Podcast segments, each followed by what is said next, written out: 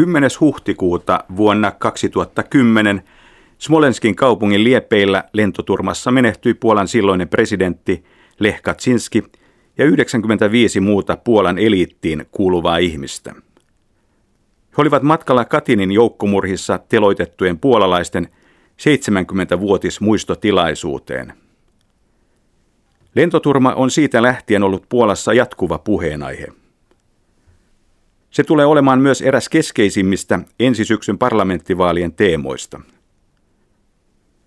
Varsovalainen asianajaja Rafał Rogalski edustaa lentoturmaan liittyvissä oikeudellisissa kysymyksissä Puolan entistä pääministeriä Jarosław Kaczynskia ja hänen kauttaan lentoturmassa menehtynyttä presidenttiä Lech Kaczynskia ja hänen vaimoaan sekä joitakin muita turmassa menehtyneiden perheitä. Tapasin Rafał Rogalskin Varsovassa. Rafał Rogalski, mitä työnne pääasiassa käsittää? Moja praca skupia się przede wszystkim e, na... Työni keskittyy lähinnä puolalaisten syyttäjien rikosoikeudellisten toimintojen valvontaan. Ja aivan tarkalleen sanottuna valvon Varsovan alueen sotilaspiirin syyttäjää, joka suorittaa Smolenskin katastrofiin liittyviä tutkimuksia. Vuosi sitten Lech Kaczynski eli ja oli presidentti. Silloin pääministeri Donald Tuskin ja presidentti Kaczynskin välit eivät olleet hyvät. Tak, rzeczywiście, e, relacje pomiędzy prezydentem... Aivan. Niin presidentti Lech Kaczynskin ja pääministeri Donald Tuskin suhteet eivät toimineet hyvin. Sattui monia eri syistä ja aiheista johtuvia yhteentörmäyksiä. Syntyi täysin käsittämättömiä ja absurdeja tilanteita. Otetaanpa vaikka sellainen tilanne, että presidentiltä evättiin lentokone silloin, kun hän halusi lentää erääseen tapaamiseen Brysseliin. Noita kinastelun ja konfliktien aiheita oli presidentin ja pääministerin välillä monia muitakin. Ne kinojen aiheet eivät olleet mitenkään tarpeellisia. Minun arvioni mukaan kiistat johtuivat hallituksesta, joka halusi eri tavoin nolata presidenttiä. Viime vuonna pääministeri Donald Tusk lensi Länsi-Venäjälle huhtikuun seitsemäntenä Katinin muistotilaisuuteen – ja kolmea päivää myöhemmin samaan paikkaan oli matkalla presidentti Lech Kaczynski seurueineen. Hänen matkansa päättyi, kuten tiedetään, hyvin traagisesti. Rafał Rogalski, mikseivät pääministeri ja presidentti voineet matkustaa Katinin samana päivänä? Prezydentura świętej pamięci Lecha Kaczyńskiego opierała się na realizacji e, kilku celów. Jednym z nich e, było krzewienie e, historycznych dziejów Polski, uwypuklanie, pokazywanie, jaka była historia narodu polskiego i zwłaszcza te karty. Edesmenneen presidentin Lech Kaczynskin presidenttiys perustui muutamiin periaatteisiin. Yksi niistä oli Puolan ja sen kansan historian näyttäminen maailmalle – ja aivan erityisesti niiden tapahtumien julkituominen, joilla oli erityistä merkitystä Puolalle. Eräs noista tapahtumista oli Katin, ja hän halusi tuoda esiin totuuden venäläisten upseereiden murhaamista ja murhauttamista puolalaisista. Kyse oli tapahtumasta, joka oli puolalaisille erittäin tärkeä ja jota oli pimitetty ja josta oli annettu valheellisia tietoja silloin, kun Puola oli Neuvostoliiton vaikutuspiirissä. Silloin täällä kerrottiin virallisena tietona, että saksalaiset murhasivat yli 30 000 puolalaista upseeria. Se ei tietenkään ollut totta. Lisään vielä, että monet niistä, jotka puhuivat siitä, mitä Katinissa oli todella tapahtunut, joutuivat vankilaan. Presidentti Lech Kaczynskille oli siis tärkeää, että Katinin murhat asetettaisiin oikeisiin puitteisiin ja se, että muu maailma saisi tietää totuuden.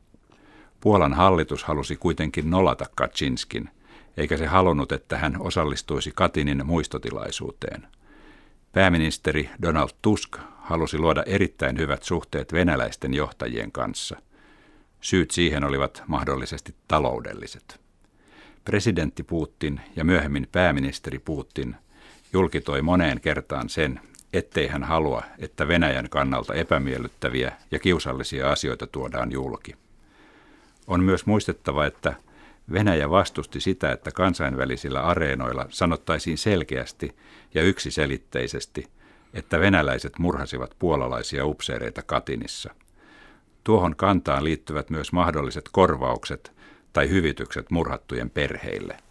Katinissa murhattujen perheille ei ole annettu mitään korvauksia. Venäjällä on myös puhuttu, ettei kyse ollut rikoksesta, vaan että syynä oli pelkästään kommunistinen järjestelmä. Presidentti Lech Kaczynski ilmaisi jo joulukuussa 2009 ja myöhemmin tammikuussa 2010, että hän haluaa mennä Katinin murhien 70-vuotismuistotilaisuuteen. Se oli siis tiedossa. Käytettävissä olevasta todistusaineistosta käy yksiselitteisesti ilmi, että venäläinen osapuoli yritti estää yhteisymmärryksessä Puolan pääministeri Donald Tuskin kanssa presidentin vierailun toteutumisen. Ja aineistosta käy ilmi, että mikäli Lech Kaczynski välttämättä kaikesta huolimatta haluaa käydä Katinissa, vierailu on toteutettava niin, etteivät pääministeri Tusk ja presidentti ole siellä yhtä aikaa. Pääministeri Tuskin vierailun aikana paikalla, kun olisi Venäjän pääministeri Vladimir Putin, kuten sitten olikin. Niin Puolan pääministeri Donald Tusk ja Venäjän pääministeri Vladimir Putin sopivat eräällä tavalla salaa – että Katiniin tehdäänkin kaksi erillistä vierailua, eli pääministeri Tuskin ja presidentti Kaczynskin vierailut, ja että pääministeri Tuskin vierailun aikana paikalla on Venäjän pääministeri Putin. Tilanne oli täysin absurdi, myös siksi, että se näytti ulospäin kahden eri valtiollisen orgaanin kahtiajakoisuuden. Todistusaineiston valossa käy yksiselitteisesti ilmi, ettei kyse ollut vain pääministeri Donald Tuskin, vaan myös venäläisen osapuolen toiminnasta. Venäläinen osapuoli ilmoitti hyvin selvästi, ettei se näe sellaista mahdollisuutta, että presidentti ja pääministeri osallistuisivat yhteiseen muistotilaisuuteen. Venäjältä osoitettiin yksiselitteisesti, että vierailuja on oltava kaksi. Todistusaineiston valossa käy selvästi ilmi, että presidentin vierailua kohdeltaisiin Venäjällä yksityisenä vierailuna – eli ei siis valtiollisena vierailuna. Siten haluttiin tuoda ilmi, että presidentti Lech Kaczynski ei ole tervetullut vieras Venäjälle. Venäjältä ei myöskään tullut presidentille mitään virallista kutsua. On muistettava, että kansainvälisen oikeuden ja diplomaattisten suhteiden näkökulmasta ei ole olemassa mitään sellaista kuin yksityinen vierailu, vaan kyseessä tulisi olla presidentin virallinen vierailu Venäjälle. Venäläinen osapuoli suostui lopulta myöntämään luvan presidentti Lech Kaczynskin vierailulle, mutta se painotti samalla sitä, että kyseessä on yksityinen vierailu. Venäjä halusi näin alentaa presidentin vierailun arvon suhteessa kolme päivää aiemmin tapahtuneeseen pääministerin vierailuun. Kun tutkii todistusaineistoa, käy ilmi hyvin kummallisia ja hämmentäviä asioita – Venäläinen osapuoli kysyi näet, mihin kellonaikaan presidentin vierailu tulee tapahtumaan. Kun kerrottiin, että tarkka tuloaika on 10. huhtikuuta kello 10.30, venäläinen osapuoli totesi, että siihen aikaan Severnin lentokentällä on sumua. Se oli kummallista, koska asiasta puhuttiin ja sovittiin yli kuukausi ennen lentoturmaa. Tuota taustaa vasten ei ole niin ihmeellistä, että myös attentaatin mahdollisuudesta puhutaan niin paljon. Minä en voi nyt paljastaa todistusaineistoa. Sen voin sanoa, ettei kyseessä ole mikään sellainen teoria, joka olisi täysin vailla mitään pohjaa. Minulla ei tietenkään ole mitään sellaisia todisteita, jotka osoittaisivat yksiselitteisesti, että kyseessä olisi ollut attentaatti. Rafał Rogalski, heti lentoturman jälkeen kuulimme useita eri versioita tapahtumien kulusta. Tiedotusvälineissä kerrottiin, että Puolan presidenttiä kuljettanut lentokone olisi yrittänyt useampaan kertaan laskeutumista ennen turmasyöksyä, ja että vastuussa oleva lentäjä olisi painostettu laskeutumaan ja niin edespäin. Asioiden tutkinta on yhä kesken. Muutamat eri instituutiot tutkivat sitä.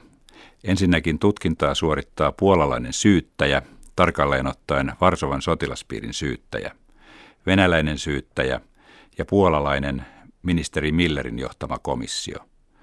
Mitä taas tulee venäläisen eli valtioiden välisen ilmailukomitean tutkimuksiin, voidaan sanoa, että se on jo periaatteessa päättänyt tutkimuksensa ja se on jo julkaissut raporttinsa.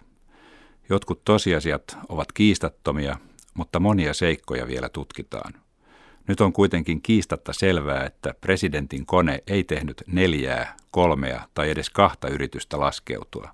Tapahtui vain yksi yritys. On erotettava selvästi laskeutumisyritys laskeutumisesta. Koneen ohjaajat halusivat todeta, onko laskeutuminen mahdollista niissä olosuhteissa. Se yritys tapahtui sopusoinnussa sotilaslentäjien sääntöjen kanssa, ja juuri sotilaslentäjät ohjasivat konetta. Todistusaineiston valossa puolalaiset lentäjät joutuivat tekemään päätöksen laskeutumisesta tai laskeutumatta jättämisestä sadan metrin korkeudessa. Sellainen päätös laskeutumatta jättämisestä tehtiinkin. Yhä edelleen tutkitaan sitä, miksi kone laskeutui alle sadan metrin korkeuteen, joka vuorostaan johti katastrofiin. Kaikkein todennäköisimmin kone törmäsi puuhun, jonka seuraukset olivat katastrofaaliset. Ei ole mitään epäilystä siitä, etteivätkö venäläiset lennonjohtajat olisi toimineet täysin väärin, koska he vakuuttivat puolalaisille lentäjille, että kone on oikeassa kiitoradan suuntaisessa kurssissa. Venäläiset lennonjohtajat eivät korjanneet virheellistä kurssia puolalaisille lentäjille.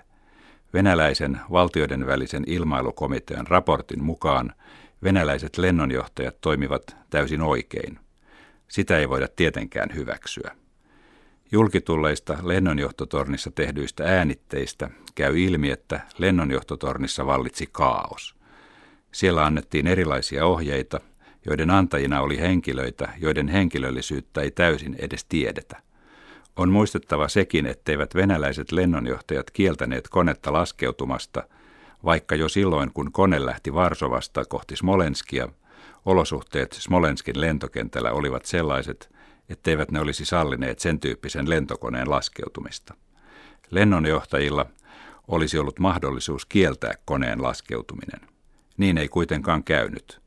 Olemassa on myös paljon kysymyksiä, jotka liittyvät puolalaisen koneen korkeus- ja ilmanpainemittareihin.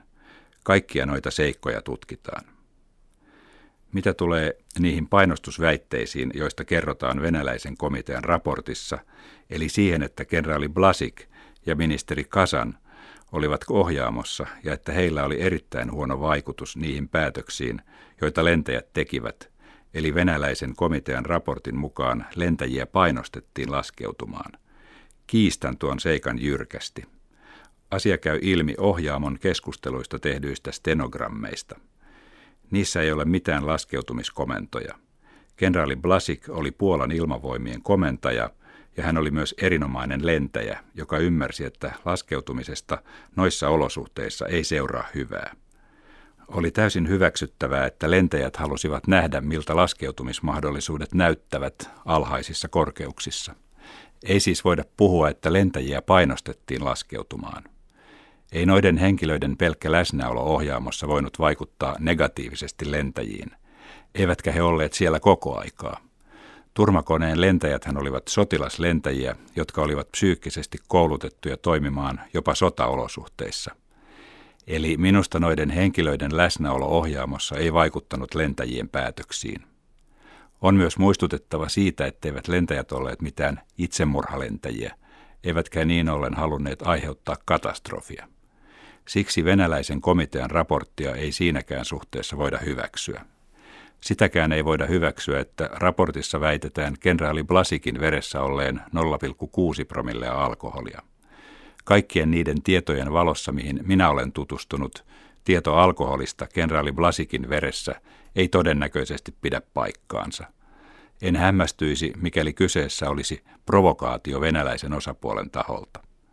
Tuollaisella tiedolla voitaisiin luota ja nolata Puolan ja puolalaisten lentäjien mainetta.